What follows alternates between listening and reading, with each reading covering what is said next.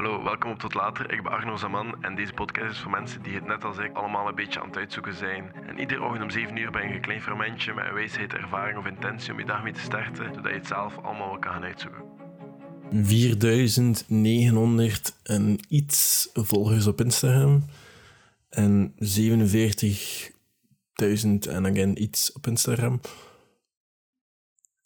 En ik heb niet het gevoel dat iemand van jullie mij kent of omgekeerd, ondanks dat ik soms een keer een kort gesprek heb met sommigen van jullie. Iedere mens is ingesteld om zichzelf te beschermen. Daarmee, allee, daarmee zijn we ontstaan en dat is ons instinct. En daarvan komt de gevoeligheid ook om jezelf altijd defensief te gaan opstellen als je je voelt. En dat is dus ook een aanval op je ego, hè, want je denkt dat. Allee, dat is, dat is op zijn minst wat je denkt. En daarom hebben we het zo moeilijk met kritiek te geven aan mensen. Omdat de andere partij waarschijnlijk oftewel gaat zwijgen, oftewel gaan ze terugschieten. Met shit naar jou te gooien. Dat is gewoon zo. En iedere keer dat dat gebeurt, raak je niet meer in de staat om ze, ze te beïnvloeden in jouw idee of ze van gedachten kunnen veranderen of hun gedrag te doen veranderen. Dat gaat niet meer. Dat, is dan, dat moment is gepasseerd dan. Maar ik heb een regeltje geleerd vandaag over hoe dat je het best kan omgaan met zulke dingen en ook hoe dat je zulke dingen kan vermijden. Dat zijn drie regels. En het lijkt mij wijs om die altijd ten koste van wat dan ook te gaan vermijden. 1.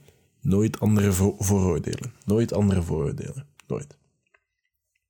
2. Nooit mensen bekritiseren. En 3. Nooit klagen. En ik weet het, er is een verschil tussen klagen en ventileren. Maar als dat ventileren iets dagelijks wordt en altijd over hetzelfde onderwerp, dan is dat klagen. En een paar van mijn beste maten die doen dat, dat is oké. Ik ben er niet om in te bekritiseren of in te veroordelen. Dat zijn andere twee regels. Dat is ook buiten mijn controle. Wat ik wel deed, is dat ik dat zelf niet ga proberen doen. Dus nooit andere mensen vooroordelen, nooit andere mensen bekritiseren en nooit klagen. Dat zijn regels die soms moeilijk te volgen zijn. Maar het lijkt, niet, allez, het lijkt mij wel heel goed om dat ten alle tijden te volgen. Wat je ook denkt. Nooit klagen, nooit anderen vooroordelen en nooit mensen bekritiseren. Ik heb dat nu genoeg herhaald. Maar dan heb je ook social media. En als je TikToks bekijkt, dan je dan die comment-discussies, waar ik soms niet langer dan twee minuten kan lezen, omdat ik dan vermoeid of vaak gewoon verveeld raak. Het enige wat die mensen doen is modder naar elkaar gooien. En dat polariseert gewoon het hele gebeuren. Beide kanten van de discussie gaan verder van elkaar gaan staan en die gaan hunzelf ook gaan beschermen. Die gaan denken dat ze beledigd gaan worden door de tegenpartij. En ze gaan hunzelf dan ook gaan beschermen door gewoon dingen terug te smijten. Maar als jij zo'n vermoeiende zak bent die zich soms gewoon amuseert om mensen te bekritiseren en fouten op te sporen en dingen te zeggen gewoon om ze uit een kraam te krijgen. Als je doel is iedereen op zijn paard krijgen, ben je goed bezig.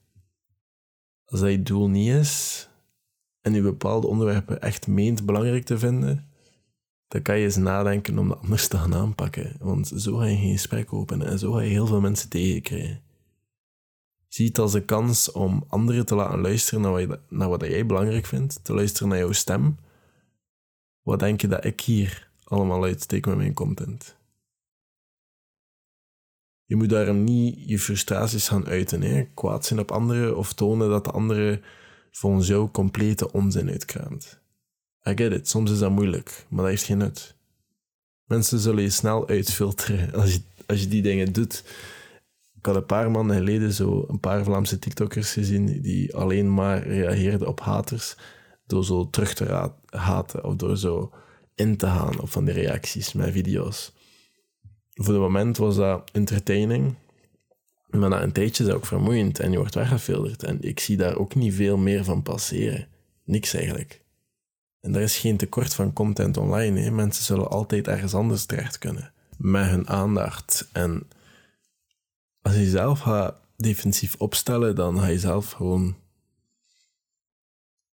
Ja, nutteloos gaan gedragen en ja, vermoeiend worden en mensen gaan je wegfilteren. En dat is oké. dat is iets dat je moet accepteren. Er is, er is altijd een publiek voor wat je doet, wat je leuk vindt. Maar volgens mij is jouw passie niet ingaan op haters. Of ingaan op de manier waarop kan gewoon beter. En ik zelf ben er ook zeker genaald in. Ik reageer gewoon niet. Maar soms zijn reacties wel waardig. En daar doe ik ook mijn best in. Daar we deze podcast een beetje over hebben. Hoe je mensen op de juiste manier kan beïnvloeden online. Want dat is tegenwoordig wel iets handig om te weten. Een kleine truc bijvoorbeeld is als je TikTok passeert waar je je triggers van aangeschoten worden en je bent iemand die redelijk impulsief is, wacht eens vijf minuten. Wacht vijf minuten. Dan heb je genoeg tijd om te kalmeren. Als je gekalmeerd bent en jezelf herinnert aan de drie, heel, drie regels, excuseer, niet klagen, niet bekritiseren en geen vooroordelen hebben, dan kan je misschien toch nog iets reageren dat echt een meerwaarde geeft aan heel het gebeuren. In marketing heb ik ooit een verhaal gelezen over eh, een restaurant dat de loyaliteit van zijn klanten verhoogde puur door hun serveerders of serveersters de naam van hun klanten te laten leren. En ze moesten ook op voorhand bekijken of dat de klant in kwestie ervoor al bezoek, bezoek heeft gepleegd aan het restaurant. En wanneer dat ze dan de bestelling gingen opnemen, dan ging de klant aangesproken worden met hun naam. En dan bijvoorbeeld zeiden ze, ah, het is goed om hier nog een keer te zien. Dus die simpele stappen die zorgen ervoor dat, dat een veel persoonlijker gevoel is voor de klant. Waardoor dat die heel veel mensen, vooral volwassen nervolk, dat graag geapprecieerd wordt als ze ergens naartoe gaan. Dat gevoel van erkenning, dat zorgt ervoor dat sommige mensen zelfs heel ver durven komen om gewoon nog eens te komen eten. Als mensen dat al doen voor gewoon standaard eten, dan doen ze dat zeker om even online twee minuten te luisteren naar je. En hoe kan je dat nu online toepassen, die truc? By the way, dat is trouwens dezelfde reden waarom dat buurtcafés zoveel vaste klanten hebben. Ze voelen zich herkend dan. Een simpel iets dat je kan toepassen online is om gewoon de naam op te zoeken wanneer dat mensen je een e-mail sturen of Instagram DM en te reageren met die naam. Daarmee is dat bericht veel persoonlijker, want heel veel mensen doen niet eens de moeite. Die nemen gewoon niet de tijd om je naam te bekijken. Veel mensen hebben meer dan duizend mensen als vrienden op Facebook of Instagram. Maar als je geluisterd hebt naar de podcast van gisteren, zag je dat we maar met 150 mensen kunnen contact behouden in onze extra netwerkcirkel. De studie van Harvard toont ook aan dat slechts 50% van de populatie die regelmatig social media gebruikt, heeft het gevoel van een vriend te hebben waar ze echt op kunnen rekenen. Volgens mij is dat een beetje problematisch. Volgens mij, volgens mij is dat super triest om te horen. Maar los daarvan, stel je voor dat je niet akkoord bent met iemand. En dat gebeurt online, waardoor dat je waarschijnlijk ook niet te veel gaat nadenken. En je moet jezelf in die situatie ook niet gaan tonen. Je kan zelfs anoniem blijven. Maar misschien is het handig om te weten dat zowel iemand bekritiseren geen effect heeft op zijn gedrag. Zo is iemand beschuldigen van iets anders ook totaal geen goed plan om iemand zijn gedrag of mening te gaan veranderen. Of om zelfs gewoon te luisteren naar wat je te zeggen hebt. Die mensen gaan dat niet meer doen. Dat je hen bekritiseerd hebt of beschuldigd hebt van bepaalde dingen. Als je wil de rol spelen in hoe dat mensen denken, kijk naar wat de gemeenschappelijke problemen zijn. En probeer die problemen op te lossen, zodat het werkt voor alle twee. Je moet onthouden dat in welke discussie je dan ook zit, je samen tegen een probleem aan het vechten bent of een idee. Je bent niet tegen elkaar bezig. Je moet onthouden dat als je een discussie hebt met iemand, ben je samen tegen een idee aan het vechten. En zeker niet tegen die andere persoon. Vanaf dat je tegen die andere persoon bent te vechten, of die twintig verleden, is de discussie al lang gedaan. Dan ben je gewoon je tijd aan het verspillen. En dat doen we niet graag. Zware. Er zijn twee regels waaraan je zelf moet houden als je een discussie met iemand begint. De eerste is altijd respectvol en open-minded blijven, zelfs als je denkt dat je gelijk hebt. Zeggen dat iemand ongelijk heeft, ga je nergens brengen. Tweede regel, probeer de situatie te bekijken vanuit de andere zijn standpunt en bekijken of de andere misschien ook gelijk kan hebben. Dat eigenlijk allemaal afhangt van hoe dat je kijkt naar die dingen. Dat, dat eigenlijk gewoon allemaal gaat over perspectief. Er is een verhaal van een olifant, dat allemaal blinde mensen aan een olifant voelen. De ene voelt aan de poot, de andere aan het oor. en de andere aan de neus, of de andere aan de... De ene zegt dat dat is, en de andere zegt dat dat is. Maar eigenlijk zijn ze allemaal iets anders totdat ze luisteren naar elkaar en besluiten dat het een olifant is. Het, is allemaal, het gaat om perspectief. Het gaat niet over het idee dat jij hebt. Jij denkt dat je gelijk hebt omdat je van een bepaalde visie ziet of een bepaald standpunt, wat dat waarschijnlijk volledig te begrijpen is.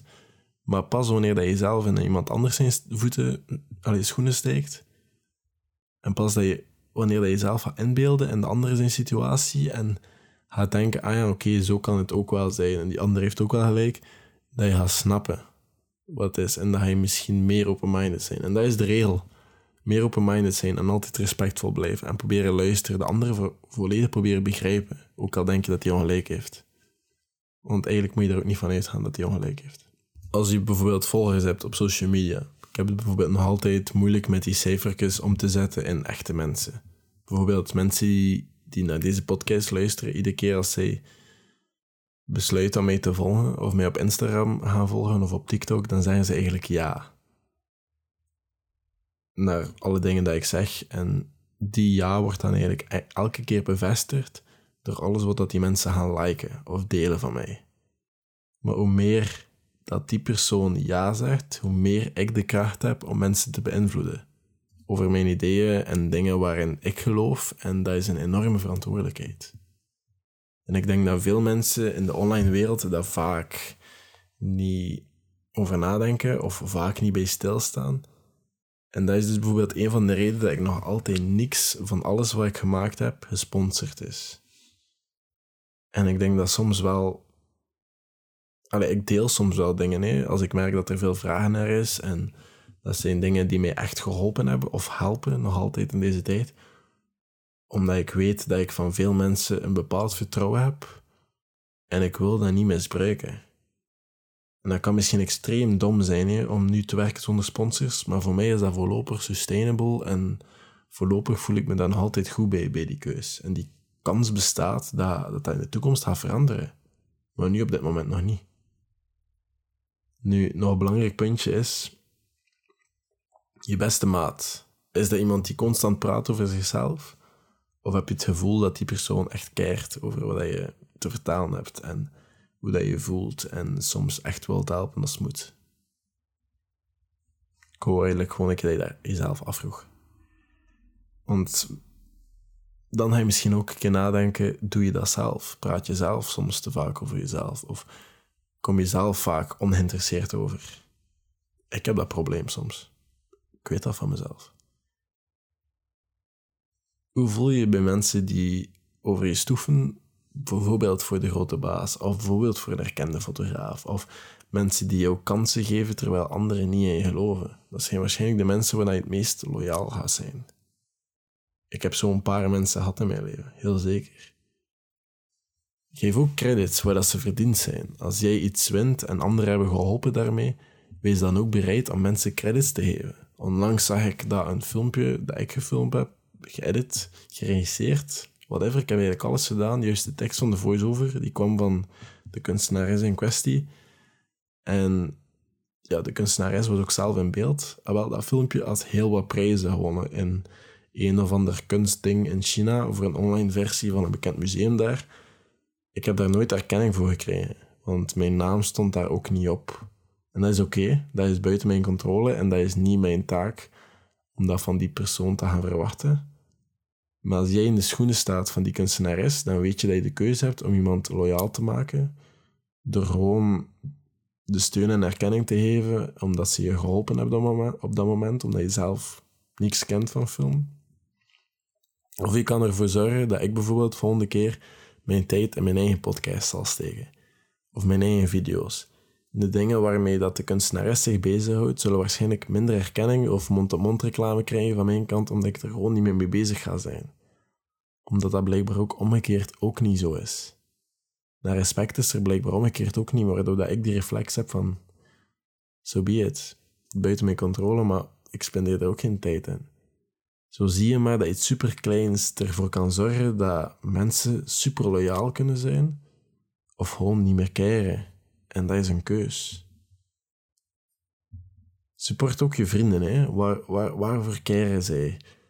er gewoon aanwezig te zijn op een wedstrijd. Is te gaan kijken wanneer dat ze werken. Of iets tentoonstellen. Of gewoon liken als ze hun werk delen op social media.